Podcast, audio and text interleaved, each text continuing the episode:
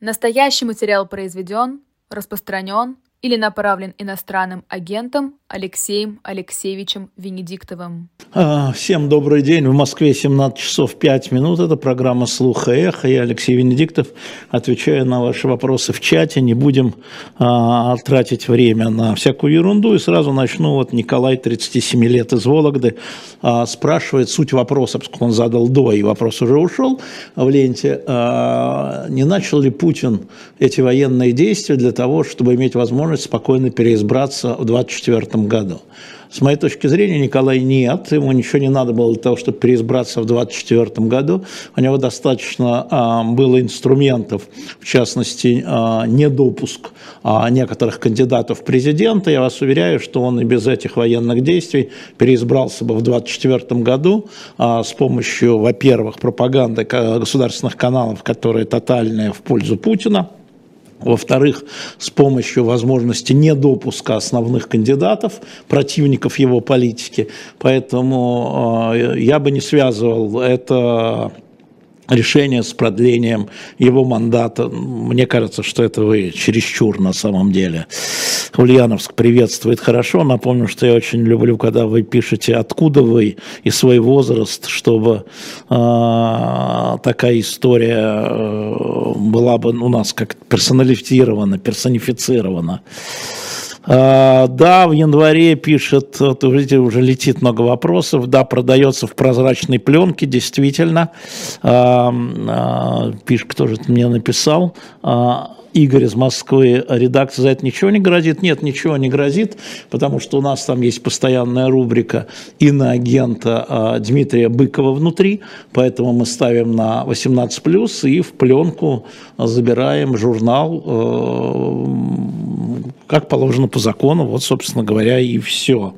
Ирина из Санкт-Петербурга спрашивает, если она покупает в киоске «Дилетант», она помогает этим эху живому гвоздю? Да, Ирина, нам все равно, где вы покупаете, на шоп «Дилетант Медиа» или э, в любом киоске, это все равно дает нам возможность продолжать выпускать и, собственно, «Дилетант», и комикс, ну, естественно, э, «Живой гвоздь». А, так, что еще? А, Яха Цурих пишет на португальском, иностранный агент произносит агента Энтранжейру. Да, возможно, это и так. А, давайте вопросы. Э, Ильдар из Узбекистана, 38 лет, так ли необходима новая мобилизация для армии? Зависит от цели, Ильдар. Я вообще историю с мобилизацией, я уже говорил, понимаю не как военную необходимость, в отличие от а, наших предыдущих гостей, а как политическую необходимость вовлечения народа а, в войну, которая должна превратиться в народную, как говорит Кириенко, или в священную, или в отечественную, а, чтобы каждая семья почувствовала, что она в этом принимает участие. Мне кажется, что именно не из военной, а из политической необходимости будет продолжаться та или иная мобилизация. Послушайте, а, мы видим, что а, вот то, что мы читаем, что российский корпус, который находится на территории Украины, он порядка 200 тысяч человек, ну, ну будет 300, украинская армия 700 тысяч, резервистов на Украине или в Украине порядка 7 миллионов, а резервистов России, как мы знаем по Шойгу, 23 миллиона. О чем это говорит э, с военной точки зрения? Думаю, ни о чем, не разделяю эту точку зрения. Ну, военным виднее, конечно, но вот мне рассказывали, что на самом деле Шойгу просил 150 тысяч всего, а вы знаете, что призвали по мобилизации 300. А, поэтому мне не кажется, что здесь главная военная суть, хотя, повторяю, военным виднее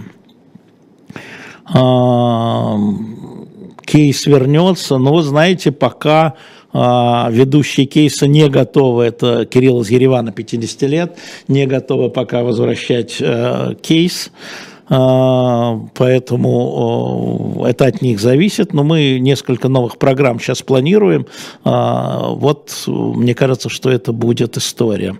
Вячеслав, 51 год, Санкт-Петербург. Вы верите в двойников Путина? Я вполне допускаю, что у Путина есть двойники, Кирилл, но я не вижу в этом, а, во-первых, никакого изменения политики.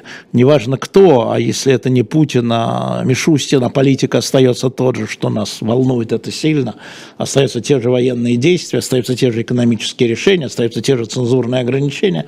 Какая разница, двойник это или не двойник? а, поэтому смотреть, мне кажется, надо чуть поглубже. Ну, есть двойники, нет двойников. Нам что с вами от этого, что это меняет в нашей обыденной жизни, я бы сказал так. Максим Капитонов из Москвы. Кто из бывших коллег по эху отказывается быть на ЖГ или общаться с вами? Ну, а, что такое отказывается быть на ЖГ? А, люди нашли другую работу. Другая работа может подразумевать и ограничения, которые требуют другие редакции, выступать только у них. А, поэтому вы сами можете порыскать по интернету и найти наших коллег, которые работают в других медиа. И хорошо, что они нашли работу. Вообще все коллеги сначала получили черную метку и стали безработными. И многие еще остаются безработными на самом деле. Поэтому э, я думаю, что в данном случае вы сами можете определить тех, э, кого э, вам надо. Э, привет из Бийска, Ирина. О, и Бийск тут. Да, хорошо. А, Светлана, 31 год, как вам второй сезон «Хромых коней»? Смотрю, еще никак не могу досмотреть. А, просто совсем нет времени, казалось бы, да, безработный пенсионер, а, вот, как меня нежно называют, но времени просто не хватает, честно говоря. Посмотрел только первую серию, ну хорошо, но история заключается в том, что я прочитал книгу Герсона, я знаю, чем закончится. Но все равно, конечно же, прекрасно играют, прекрасные актеры, ну, всем рекомендую. Олег Фабри, 16 лет из Харькова. Ваши прогнозы на 23 год. Чем все закончится для Украины и России? Ну, Олег, поскольку вы из Харькова, не могу не ответить. Я вообще э, плохой прогнозист. И считаю, что те, кто сейчас занимаются прогнозами, они во многом фантазируют, даже имея некую специальную подготовку. Мы видим, как многие прогнозы не сбываются. Но э, я вам дам один прогноз. Ничего не закончится в 2023 году и в 24-м ничего не закончится, к нашему с вами сожалению. А, я могу только вам пожелать, Олег из Харькова, чтобы все ваши близкие были живы и здоровы, а, а все остальное справимся. Тольятти и Красноярск, привет. А, Алексей Иванов, Перм, 40 лет, на что надеется Путин, ведь Украина уже не отступит, но... Ну, смотрите, я, мы, конечно, не знаем с вами, но давайте вот здесь сконструируем, это не прогноз. А, это очень интересно, пожалуй, соглашусь с президентом Макроном, он тут встречался очень интересно с редакцией издания, где журналисты все, как это сказать, альтернативного здоровья – такое издание есть во Франции. И он пришел к ним в редакцию а, и разговаривал с ними. И там он говорил про Путина. И а, я, пожалуй, с ним соглашусь, что Путин делает ставку на то, что затяжное, что время играет в его пользу, и что затягивание а, военных событий а, оно приведет к тому, что основной ресурс Украины сейчас это западная помощь, да, мы понимаем, что э, падение на половину практически ВВП мы видим что заявляет премьер-министр Украины Шмыгаль. А, вот, э, и Украина, воинская сила Украины держится, конечно, духом украинских солдат, но и многочисленными поставками. Я приведу один пример а, по разным подсчетам, но приблизительно, значит, ну, то есть не приблизительным, бюджет Украины на 22 год был 55 миллиардов долларов, в долларах посчитаем, а помощь гуманитарная плюс военная составила 150 150 миллиардов, то есть э, почти в три раза больше, чем, э, собственно, бюджет. А вот эта помощь западная, не только западная а, Украине, а вот Путин надеется, что она ослабнет, потому что, ну, собственный бюджет тем странам, которые помогают, тоже надо сверстывать. И мы видим, как в некоторых странах, включая Соединенные Штаты Америки, идут баталии вокруг бюджета, и есть оппозиция в разных странах. Вот Путин делает ставку на раскол западной коалиции помощи и на, и на смену, на приход к власти тех партий путем выборов, конечно, которые которые будут отражать беспокойство избирателей, что слишком сильно помогают Украине. По-моему, это так. А, вот отвечая на ваш вопрос, на что надеется Путин. А насколько это надежды а, мы увидим сами, они сбудутся или нет. А, Бекзат Шайхкнин. Вы про юрты слышали с Казахстана, Украине? Ну, естественно, слышал. Вообще внимательно слежу в последнее время за Казахстаном. А, за процессами, которые происходят внутри Казахстана, но, естественно, на казахско-российском треке и казахско-украинском треке тоже, естественно, слышал. А, Павла Сидорова, Москва. Вы с очевидным пиететом относитесь к слову «закон». Как вы сочетаете желаемое с действительностью? Очень хотелось бы, чтобы вы тоже с пиететом относились к слову «закон», а, потому что очень много беззакония вокруг. Если такие, как вы, будут э, не с пиететом относиться к закону, то и беззакония будет много. Вот, по-моему, так. А, Рома, 33 года, Москва. Здравствуйте, Алексей Алексеевич. Стало ли понятнее отношение Китая и СИК Путина и войны с Украиной? Да, прошло несколько встреч у меня с людьми, которые а, как бы понимают, скажем так, политику Китая. А, Китай считает, руководство Китая считает, что пока а, в результате этого конфликта, в широком смысле конфликта, не России с Украиной, это не конфликт, а военные действия, а России и Запада, а, он, Китай, является бенефициарием, потому что а, США, прежде всего, Евросоюз втягиваются в этот конфликт путем поддержки.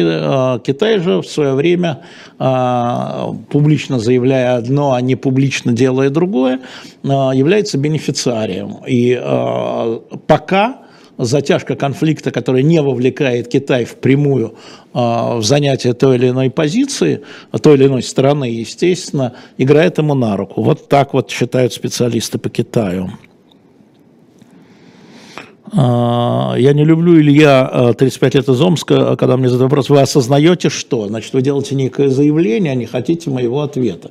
Вы осознаете, что вы Илья из Омска? Нет, не осознаю. Переформулируйте, пожалуйста. Что микрофон? Микрофон работает. А, очень ждем Григория Юдина в эфире. Ксения, он отказывается, я ничего не могу сделать. А, мы ему всегда предлагаем, я всегда был, значит, э, я всегда был сторонником того, чтобы Григорий Юдин был здесь и даже хотел дать ему программу, но пока он отказывается не только к нам. Мы же не можем его на веревочке к вам привести. Для этого у него должно быть желание. А, Игорь Фоминых, 57 лет, Москва. Сейчас я прошу прощения, там он что-то такое спросил сущностное. Как вы думаете, когда и как наше начальство начнет инициировать Отечественную войну? А, Игорь, хороший вопрос, но оно уже начало.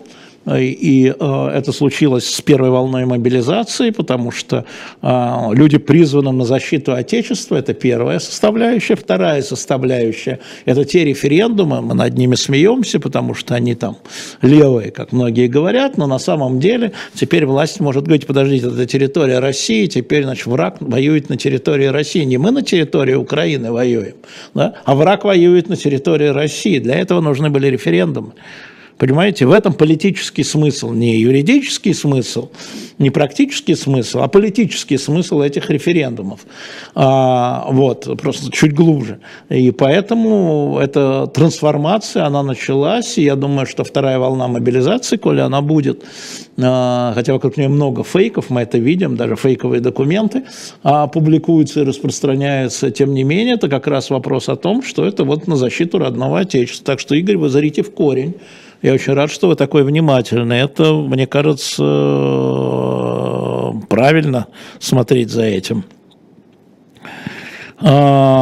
Казань, 26 лет. А, как вы, сейчас уйдет вопрос, как вы рассчитанная военная помощь Украине от США на 23 год является показателем того, что в этом году боевые действия не остановятся? А, смотрите, а, Иван, Иван Гресь из Казани, если мы посмотрим на эти 40 миллиардов, то мы увидим, что 12 миллиардов это возвращаются Пентагону. Да, значит, во-первых, вся помощь 22 года со стороны США Украине составляла 40 миллиардов а, военная и гуманитарная. Да? Вот. Сейчас выделено 43 миллиарда, но из них 12 идет э, Пентагону э, на восполнение арсеналов, которые были. И еще, по-моему, 7 идет тоже военно-промышленным комплексу США, поэтому надо разложить эти миллиарды. Это, скажем, важный показатель, но не единственный. Если мы посмотрим вглубь, мы увидим, что там не все так просто. И вы знаете, что новая палата представителей, где главенствует республиканцы, сейчас будет корректировать вопрос военных расходов бюджета, а в том числе и Украины. Мы не знаем как, но они уже об этом заявляют. А, Так, э, здравствуйте, пишет Илья Кваряк, здравствуйте. 20 лет Санкт-Петербург, Иван, а получается ли у власти сделать эту войну народной? Пока нет. А, мы не видим изменения в поддержке, да, но даже вот если смотреть а, нам с вами на те сомнительные соцопросы, сомнительные почему, я говорю, ну, сейчас как опрашивают людей, и это люди скрывают свою точку зрения, боятся, тем не менее, а, если те, те же самые конторы, которые проводят соцопросы, смотреть их динамику, мы не видим резкого увеличения поддержки войны. Если в начале, моя точка зрения такая, что в начале действительно власти хотели решить вопрос, Кремль хотел решить вопрос путем спецоперации. Да, изгнание Зеленского и его правительства, я уже рассказал, посадка правительства приличных, в кавычки, людей, как говорит Берлускони своим депутатам, рассказывая о планах Путина, и это не получилось, то дальше надо переходить к широкомасштабным военным действиям, а для этого нужна поддержка населения и участие населения, не только поддержки, но и участие населения. Там либо военные, либо там добровольцы, либо там э, чего там, вязать варежки, да, там писать письма на фронт. Вот это все а, в процессе, но мы не видим по опросам, что это вот поддержка увеличивает, то есть что удалось переключить там а, с марта по декабрь на уровень поддержки, потому что если война народная отечественная, ну, это должно прыгнуть на 85, как Крым, оно не прыгнуло пока. А, очень много вопросов Санкт-Петербурга. Владислав, 56 лет. Почему выгодна война? Кому? На мой взгляд, России невыгодна. Никому в России, включая Путина. На мой взгляд, она невыгодна. А, вот, но, наверное, есть какие-то страты, которым она выгодна, как всегда, производителям оружия.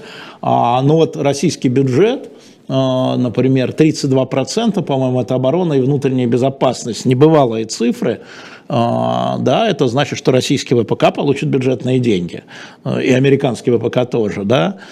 Кому выгодно ослабление России, понятно, что эти военные действия ведут к ослаблению, а не усилению России, но вот, конечно, бенефициарии не те, кто организовал войну, а те, кто получит бенефиции, да, путем правильной политики, они существуют, они есть в России, вот военная партия, военно-промышленная партия, безусловно, они есть не только в России, это очевидно. Александр из Донецка. Алексей Алексеевич Гордон – это российский Соловьев. Александр, 19 лет. Ну, вы упрощаете, конечно, но надо признать, что, конечно, Дмитрий Гордон а, в условиях военных действий, а, и он это не скрывает, а, стал пропагандистом, он это так и говорит, между прочим. То есть он поменял профессию журналиста на пропагандиста. На, я могу сказать вам, что в условиях, когда на вашу страну напали, это понятное явление. И в этом смысле ваше сравнение правильное, но оно неправильное в том, что он не сам по себе это стал. Если Соловьев стал сам по себе, то он стал это сам по себе. Денис, 28 лет, Варшава. Привет, Варшава. В связи с признанием Пригожина о том, что им контролирует ЧВК «Вагнер», будет ли пересмотр дела «Эхо Москвы»? Но мы подали в суд э, по вновь открывшимся обстоятельствам а, отменить прежде всего тот приговор, который был признал, а, ведь предварительно суд признал, не предварительно, а раньше суд признал, что я распространял недостоверные данные о Пригожине, что он хозяин ЧВК Вагнера. Оказывается, достоверно. Так часто со мной бывает а, считают, что я недостоверен, а потом оказывается, что я достоверен. Понимаете, я, конечно, могу ошибаться, но, в общем, когда я делаю какие-то такие серьезные заявления, я изучаю проблему, может быть, у меня не полностью была информация, но оказывается, я был прав. Поэтому мы подали в суд на отмену предыдущего решения, а, требуем открыть дело по вновь открывшимся обстоятельствам. Да, вы в этом правы. А, Андрей, Алексей Алексеевич, вы считаете ли вы была ошибкой подобного масштаба? Начало ЦВ совершали правители в истории России. Москва 27, 27 лет. Знаете, поскольку я живу внутри, то говорить о ошибке. Ну, давайте так, сейчас буду сравнивать, вы говорите, вот он сравнил, да, давайте. Я отвечаю на вопрос Андрея. Скажем, Ливонская война Ивана Грозного. Хм? Очевидно и закончилось плохо. И в России после этого наступила смута.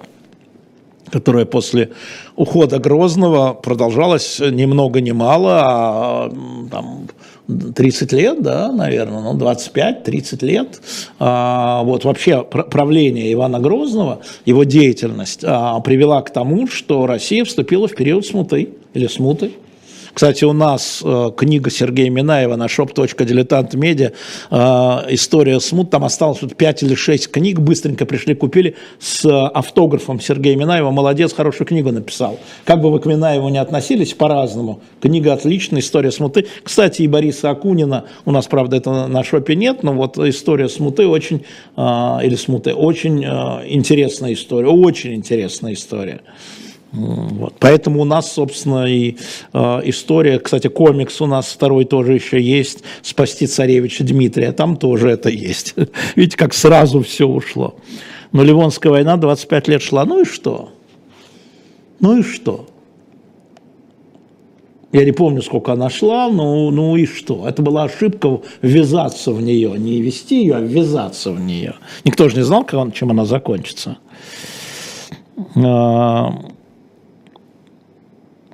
Амели, значит, от бесходной, Амели замечательно, значит, от безысходности напали на Украину, если она невыгодна Кремлю. А вы знаете, они читают по-другому. Вы же спросили мое мнение. А вообще, с моей точки зрения, я уже говорил, по-моему, об этом, давайте я повторю и чуть расширю. А, чем руководствовался Владимир Путин, вот начав все это? Значит, он руководствовался безопасностью России, как он ее понимал и понимает.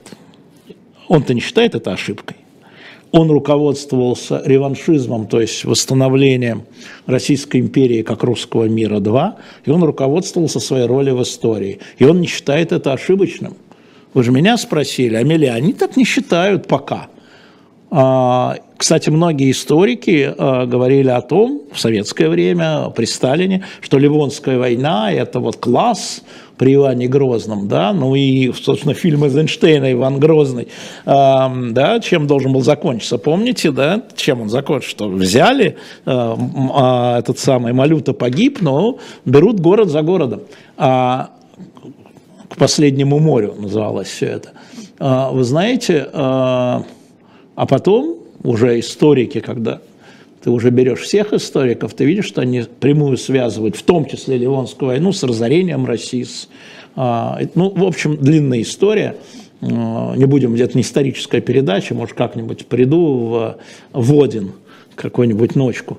И то, там мы с вами поговорим, или на канал «Дилетант» приду по истории. Кстати, сегодня еще раз через свой телеграм-канал а, народ очень хвалит наши а, дилетантские чтения – невыученные уроки Корейской войны. Я вот буквально а, на нашей ленте в YouTube еще раз а, посмотреть, там уже 230 тысяч просмотров для исторического такого неспециализированного, где говорящая голова, я, я с ответами на вопросы. Корейская война, пожалуйста.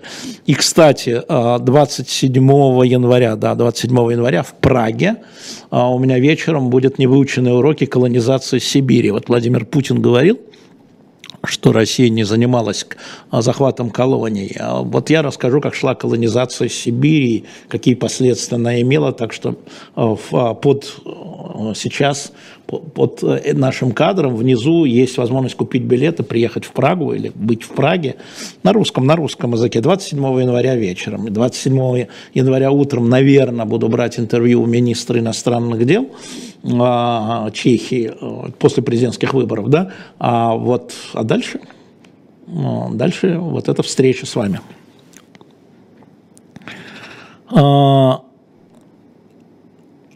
Что вы, как историк, можете сказать о цикле про Константин Афанасьев, 32 года, Ростов-Дон, история российского государства? Вы знаете, я считаю, что это очень полезные книги, кроме первого тома. Первый том я с трудом одолел, но дальше э, Григорий Шалович, Борис Акунин, так размахнись рука, разудись плечо. Э, мне кажется, это очень интересно. Я не совсем согласен с некоторыми концепциями. Мне кажется, что Григорий Шалович как-то увлекся личностью, скажем, Николая Первого, чем-то он ему понравился, так мне кажется. Но вообще это очень здорово, я всем рекомендую, всем.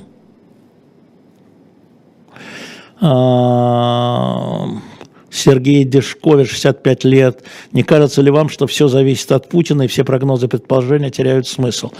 А, ну, прогнозы предположения могут быть, это же разные опции, но многое зависит от Путина. Но дело в том, что Путин же, он на самом деле, какой бы он ни был, на мой взгляд, ну, как я его помню, он человек, который а, взвешивает вещи. Ему очень, например, важна поддержка общественного мнения. Он, а, например, а, я точно знаю, но во всяком случае до 24 а, февраля прошлого года очень внимательно смотрел на опрос общественного мнения. Не то, что он им верил, но он не то, что он ими руководствовался, но он искал у них поддержку, если она ему нужна. Поэтому вот так.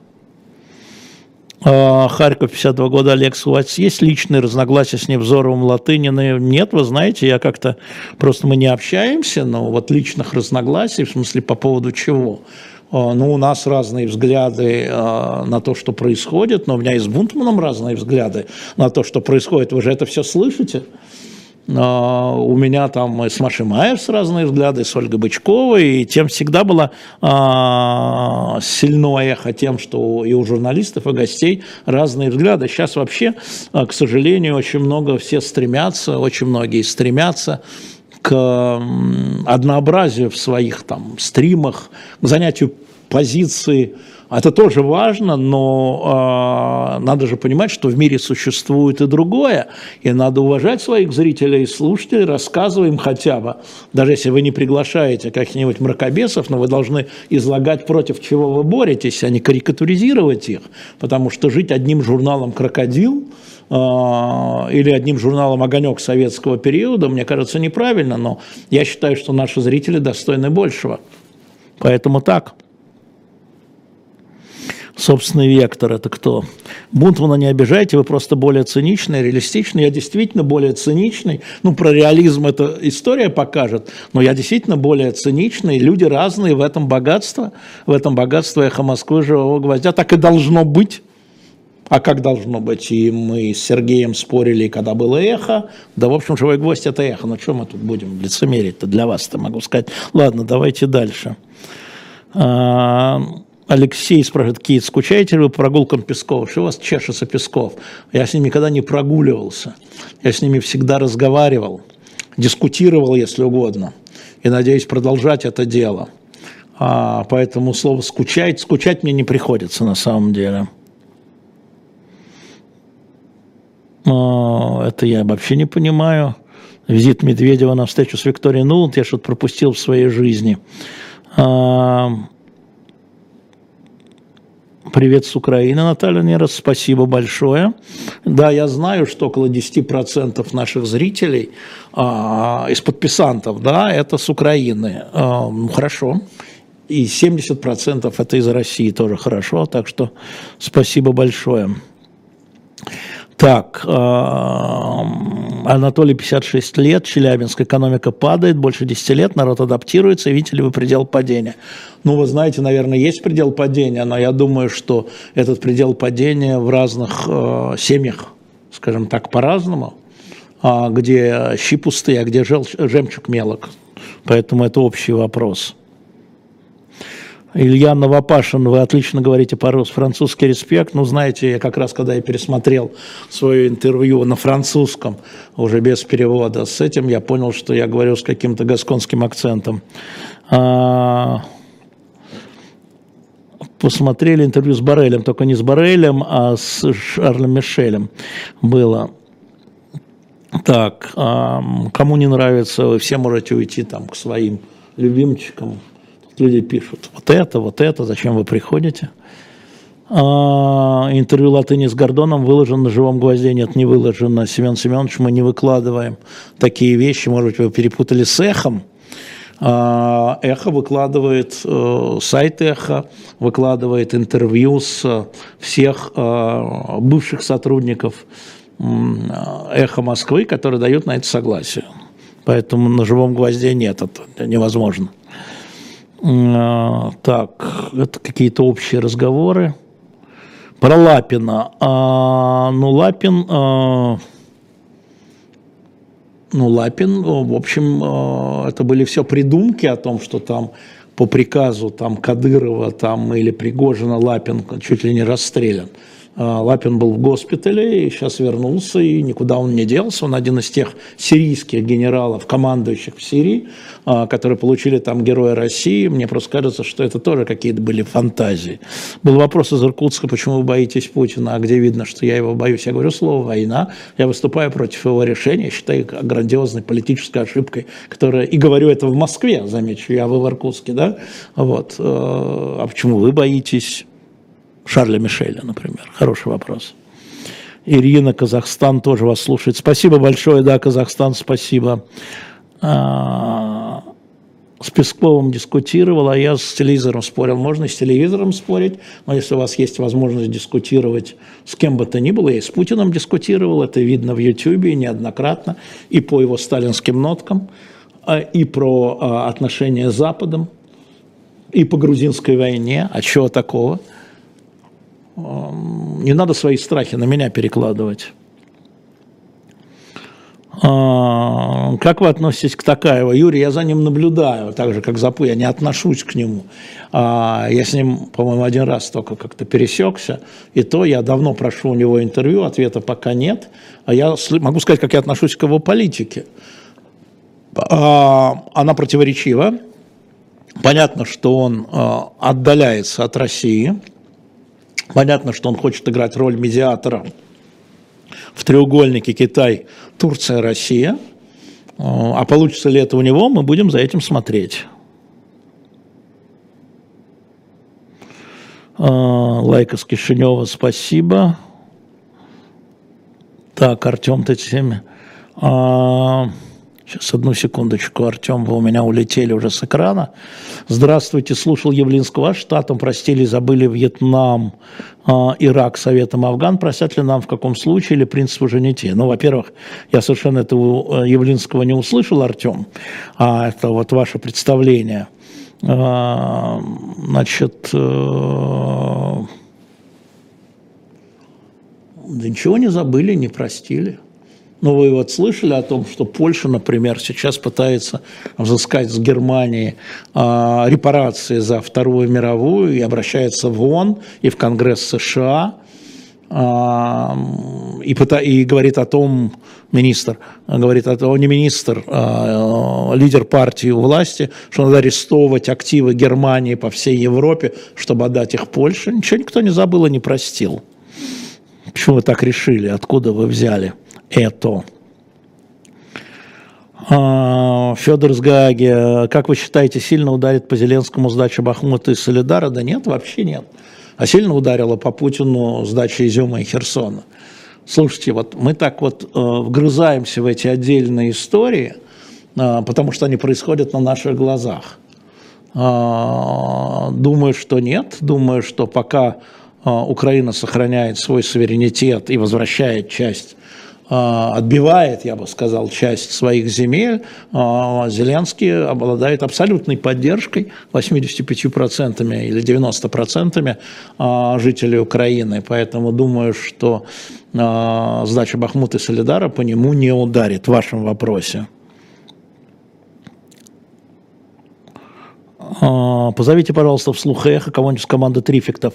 Игорь Актов, 28 лет, Вьетнам. Слушайте, я хочу еще раз сказать, что а, программа Трифектов отличная программа. К сожалению, а, для меня ее смотрит не так много народа, как хотелось, но я надеюсь, что вы все-таки позволите себе хотя бы переслушать одну программу, любую, и понять, насколько она профессиональная. Да, она не пропагандистская, мы все очень любим яркие крики, но это совершенно солидные ребята, американские юристы, русскоязычные, русские, которые рассказывают о том, как устроен на самом деле правосудие в Америке или не устроен, и политика в Америке. Я всем рекомендую, если не можете в прямом эфире в понедельник вечером это слушать, то предлагаю вам попробовать и послушать их.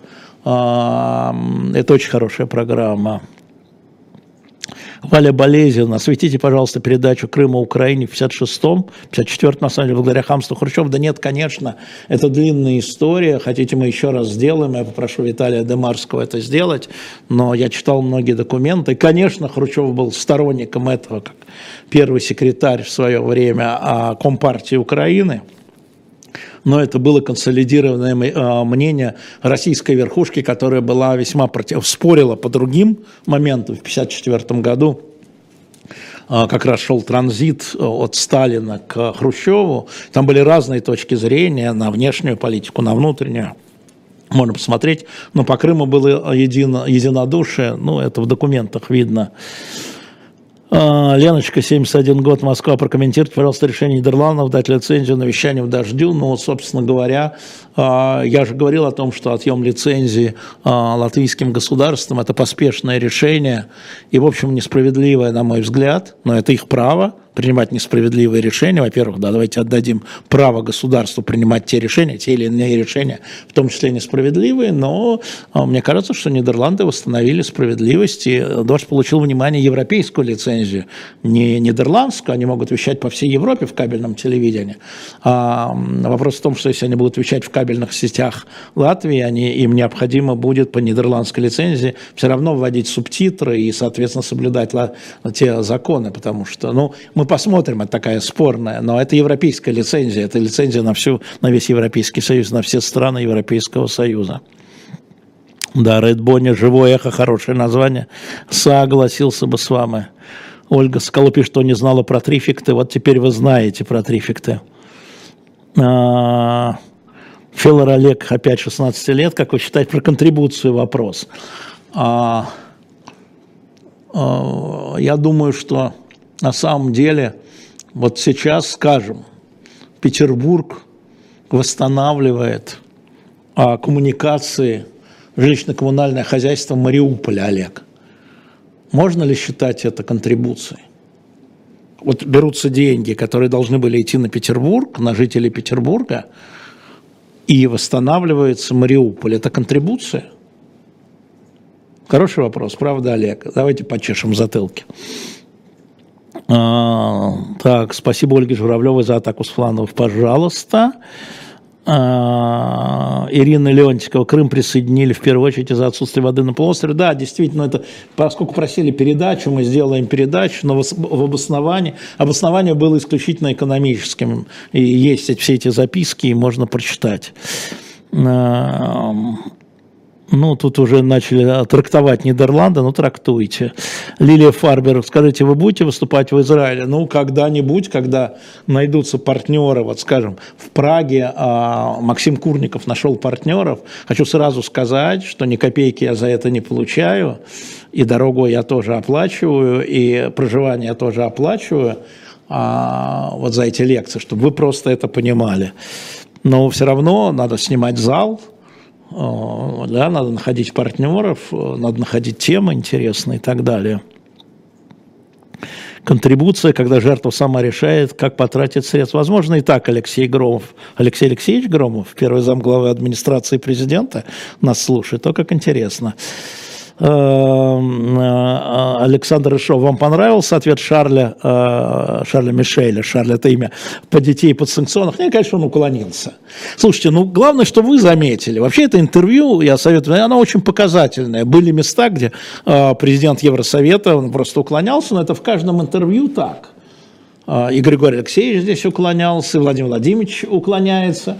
Это же политики, да, и важно, чтобы вы это понимали. Конечно, он уклонился. Конечно, он уклонился. Ну да, но вы знаете, что он уклонился, потому что там нет хорошего а, прямого ответа. А, так, ну дальше тут обсуждение. А, так, ну дальше. Где можно послушать интервью с Шарлем Мишелем? Ну вот оно на нашей ленте.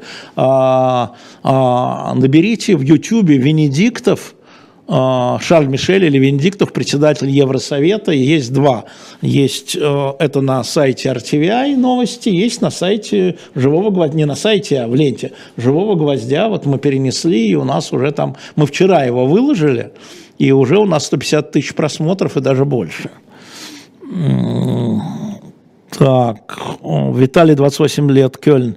Где можно почитать про войну с Грузией в 2008 году? Ну, на самом деле, в интернете. А, Денис, Беларусь, 24. Что думать о Джорджи Мелани и правом парламента Италии? Ну, мы видим, как они аккуратно... У меня идут споры с одной моей подругой, которая сейчас в Киеве. А, я ей говорил, что, обратите внимание, придет Мелани и будет тормозить. Я говорил, нет, смотри, она приняла решение поддержать пакет санкций. Но мы видим, что сейчас даже США уже публично нажимают а, на итальянское правительство, чтобы оно выделила финансовый пакет помощи Украине. Они говорили, подождите, подождите, подождите, подождите, мы еще раз пересчитаем. А, и мы продолжаем с моей а, киевской подругой а, на эту тему, которая в политике, на эту тему дискутировать. Ну, конечно, этот правый парламент, он, конечно же, правый. Мартин, вопросы Шарля Мишеля были просто ни о чем. Ну, значит, вы там ничего не увидели, Мартин. Так бывает, но, может быть, слепота в глазах смотрящего, а не спрашивающего. Эм, почему пропал Егор Жуков, подавал большие надежды, Пушок 72 года. Вы знаете, я с Егором встречался на прошлой неделе, он в Москве, а, но он еще под уголовным, у него же уголовка. Это все равно как спросить, почему пропал Евгений Ройзман. Ну, вы просто помните об этом, да? У него уголовка условная, так. Владимир Иртюга, Москва 49 лет, ваше личное отношение к Путину. Мое личное отношение к Путину – это отношение к главе государства. Я смотрю за его политикой, не за его ростом и не за его личной жизнью. А, и мое личное отношение к Путину – это критика его политики. Во-первых, я ни разу за него не голосовал. Я его публично критиковал, впрочем, и он меня. А, вот. Э, мое личное отношение к Путину – это мое отношение к его политике. А, вот э, я вам ответил. Смотрите мое отношение к его политике. Ну, так же, как к любому, как к Байдену, как к Зеленскому, кстати, как Эрдогану. Какое может быть у журналиста личное отношение к политику? Артем Омск, 39 лет. Как думаете, если бы не ковид, Путин начал бы раньше? Ой, Артем. Ой, хороший вопрос. А, конечно, ковид сыграл свою роль, потому что Путин, конечно, был а, добровольно, видимо, или недобровольно из-за ковида изолирован от а, дополнительных потоков информации. И мне кажется, что ковид сыграл свою негативную роль вот в виде его как бы изоляции от более полного объема информации. Но думаю, думаю, что раньше бы не начал, потому что да, он все-таки опирался на доклады разведок э, армейского руководства, но думаю, что его взгляды были таковы, что рано или поздно он бы начал. Вот так я бы ответил. А, на одну доску всех поставил Зори. Вы какой-то странный сказал, что мое отношение к политику – это отношение к его политической деятельности. У меня одинаковое отношение, оценок, одинаковая шкала. Кого-то я одобряю, какие-то политические одобряю, каких нет, но это обо мне, а не о них. Вы немножко внимательно послушайте. А, Барельеф Ройзман это как? Это удивительно, Алекс Филипенко. Для тех, кто не знает, сегодня в мэрии Санкт-Петербурга открыли барельеф иностранному агенту, человеку, находящемуся под уголовным преследованием, Евгению Ройзману, как бывшему мэру Санкт-Петербурга, и на вопрос господина Орлова, нынешнему мэру, кстати, избранному не всенародно уже, а избранному законодательным собранием Петербурга, как же вы открываете, там нашлись люди, иностранному агенту, сказала, при чем здесь иностранный агент, он был всенародно избранным мэром Петербурга, у нас здесь барельефы всех. Ну, молоток, что могу сказать. А, Иван Хабаровск. Война, как вы сказали, надолго. Как вы считаете, закончится ли это ядерным ударом? Никак не считаю, потому что не знаю. Если вы меня спросите, представляете ли вы себе Путина нажимающим на кнопку, отвечу «да». Но при каких условиях, не знаю. Будут ли эти условия, не знаю. И никто не знает. А кто говорит, что знает, вам лжет. И хочет вам понравиться. А, Екатеринбурга, я что-то оговорился, да? Ну, Екатеринбурга, конечно. Я что-то такое не то сказал, наверное. Так, если Ленин, но это эти, эти мэру Екатеринбурга. Я оговорился, видимо, не знаю где. Да, спасибо, что поправили. Пошли дальше. 300 замороженных миллиардов. Да, но это такие споры, 300 замороженных миллиардов. Мы знаем, что сейчас, скажем, а, по-моему, Таллин пытается, Эстония а, пытается найти юридический способ, как их превратить из замороженных в конфискованные. И а там тоже Шарль Мишель, как вы помните, уклонился, потому что есть частные замороженные средства, частных лиц, которые под санкциями, которые не под санкциями. И есть государственные средства. 300 замороженных – это государственные средства. Но нужно найти, понимаете, это же прецедент. И это э, поэтому, э, и он может быть оспорен в суде европейском. Мы с вами знаем, что а, иногда Европейский суд, европейские суды становятся на сторону санкционированных. Вот мы знаем, что бывший губернатор а, Севастополя – Овсянников, который был губернатором до 16 года, Дмитрий Овсянников, ему с помощью суда европейского удалось снять с себя санкции. Суд отменил санкции Евросоюза, а Дмитрий Овсянников, губернатор Севастополя в 16 году, ну, в 14-16. А, поэтому а, западные страны, безусловно, ищут свои возможности – а, как эти средства перенаправить. И это не такая простая история. Но ищут, да. Но смотрите, прецедентное право, вот опять э, поляки говорят, давайте мы заморозим все средства германского правительства и германских корпораций и отдадим их э, как репарации э, Польше. Стоит только открыть краник, там дальше пойдет и начнется. А, Александр Иванов спрашивает, а, пришел комикс, а, когда ждать следующего?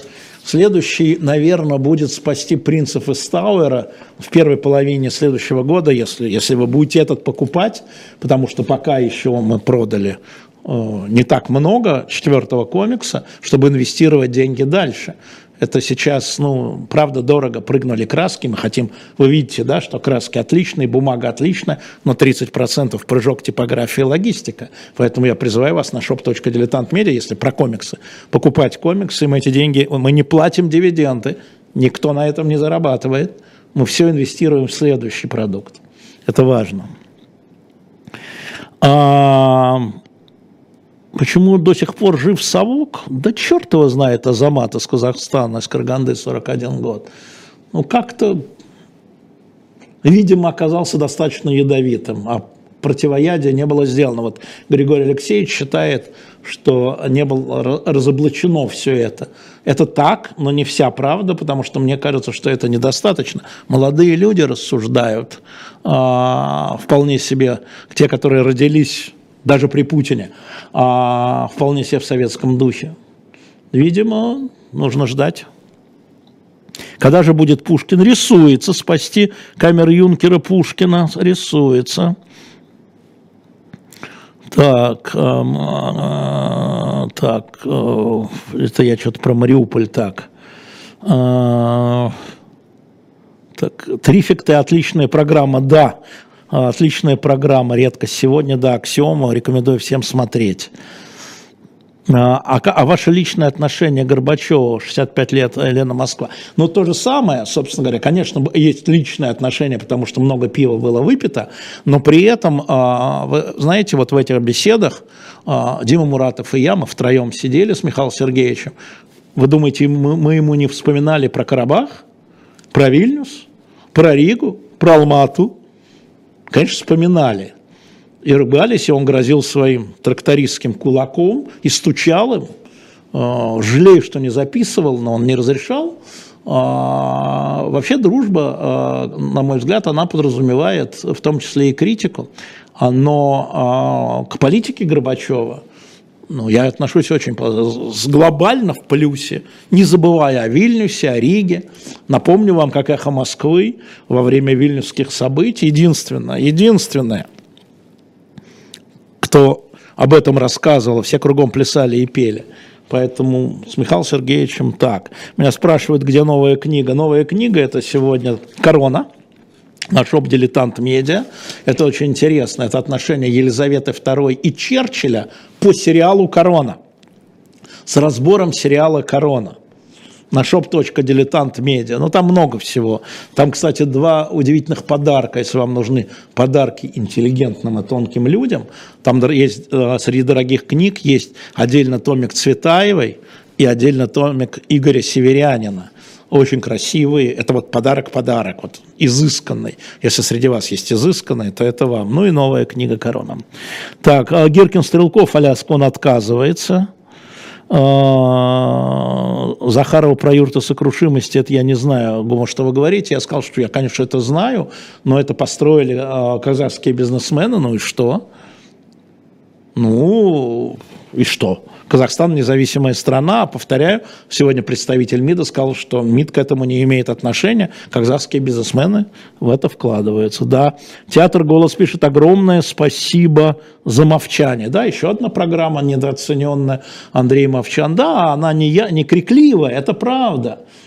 Вот эта программа крикливая, потому что здесь ваши вопросы крикливые. А там этого нет, туда приходит. Рекомендую, посмотрите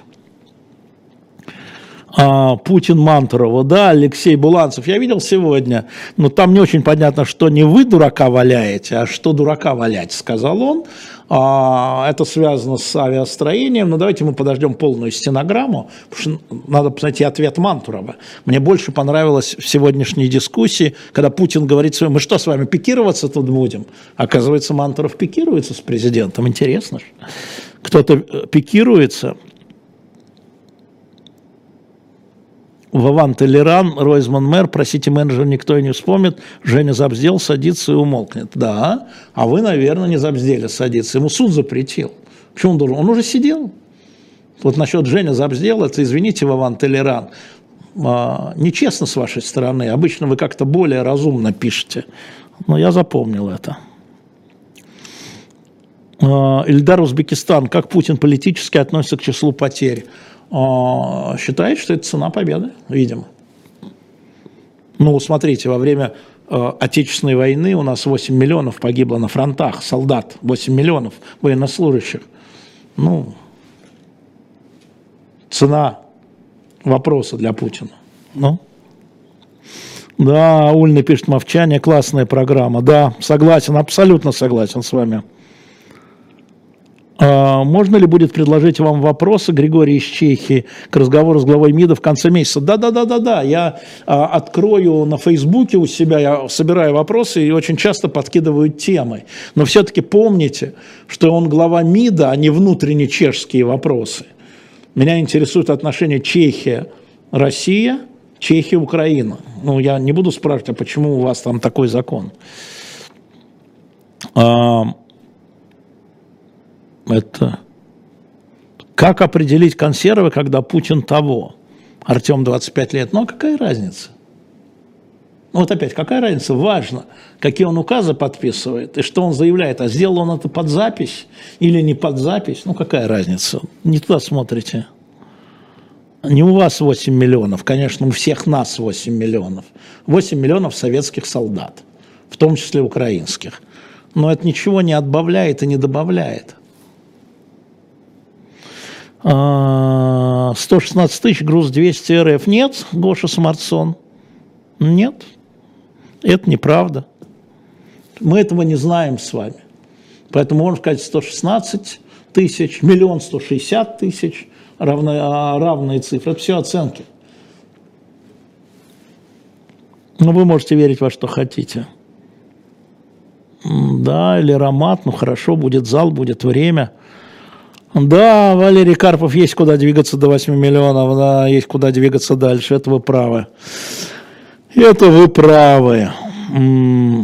Уехавший из страны тоже цена потерь, как и погибших для Путина. Для него же потерянные люди. Знаете, Павел из Перми 40 лет. Вот я помню, как недавно совсем ему Лукашенко говорил, да отпусти ты их, они же все равно враги.